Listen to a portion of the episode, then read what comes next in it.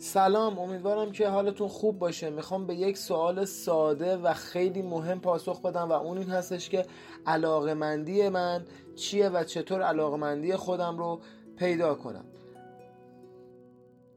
خیلی از افراد توی شغل خودشون موفق نمیشن به دلیل اینکه به شغل خودشون علاقه ندارن و مدام سوال میپرسن که علاقمندی من چی هست و حتی نمیدونن که علاقمندیشون چیه، چی کار کنن حالشون خوبه، چی کار کنن آرامش دارن و اصلا نمیدونن که به چی علاقمندن، به خاطر اینکه به دلیل مشکلات مالی و نیازهای جامعه مجبور شدن به یه چیزی علاقه داشته باشن و اینجوری دارن وانمود میکنن. اما واقعیت امر این نیست. چیزی که مردم توی ته دلشون به اون علاقه دارن چیزی هستش که خیلی متفاوت تر از این هستش که الان دارن چه کاری انجام میدن.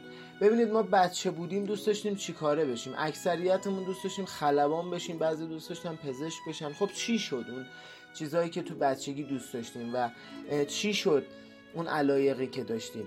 میخوام توی چند تا سوال که از خودتون میپرسید بهتون بگم که شما واقعا به چه موضوعی علاقه‌مندین و چطور میتونین توی موضوع خودتون کسب درآمد کنید.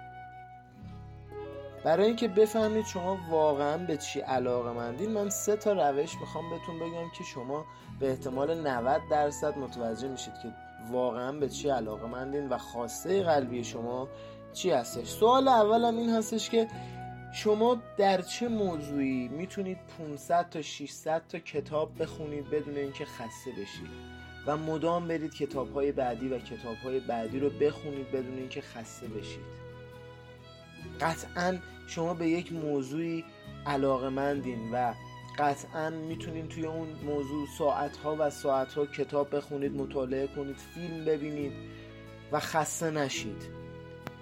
این یه روش اینه که شما بفهمید واقعا به چی علاقه‌مندید. سوال دومی که وجود داره و باید اون رو از خودتون بپرسید اینه که شما توی چه صنف و چه شغلی حاضرید پنج سال بدون اینکه درآمدی تو شغل داشته باشید کار کنید.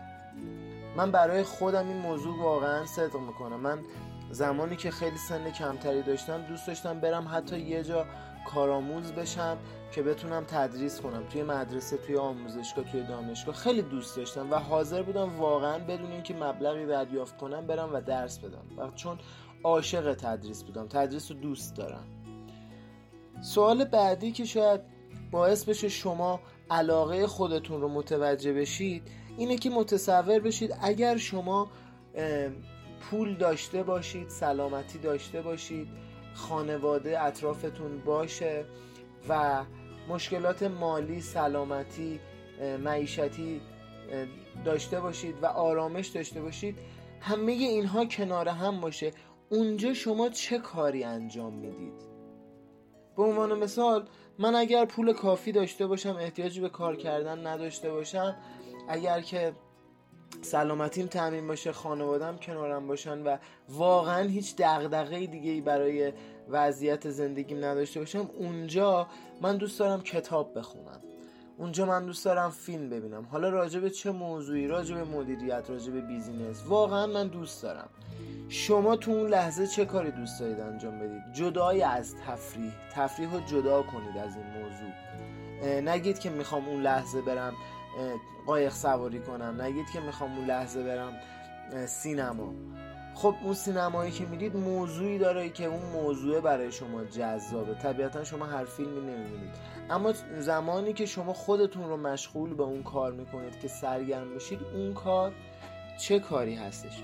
با این سه تا سوال میتونید علاقه‌مندی خودتون رو پیدا کنید. و یک سوال دیگه و یک در واقع عمل دیگه ای که شما میتونید انجام بدید این هستش که شما یه لیستی از تمام کارهایی که باید انجام بدید بنویسید و شروع کنید به ترتیب از بدترین کارها، از یعنی از کارهایی که دوست ندارید انجام بدید شروع کنید خط بزنید. تمام اون کارهایی که به ترتیب دوستشون ندارید انجام بدید و دوست دارید اونا آخر از همه انجام بدید، اینها رو همه رو خط بزنید و طبیعتاً چند تا کار و چند تا حرفه برای شما میمونه که شما دوست دارید اونا رو انجام بدید. و یک موضوع دیگه که میخوام بهش بگم، علاقمندی شما حتما کسب و کار نیست. علاقمندی شما میتونه خیلی چیزای دیگه باشه. علاقمندی واقعی شما میتونه نقاشی باشه، میتونه موسیقی باشه، میتونه اصلا ادبیات باشه، میتونه آموزش باشه.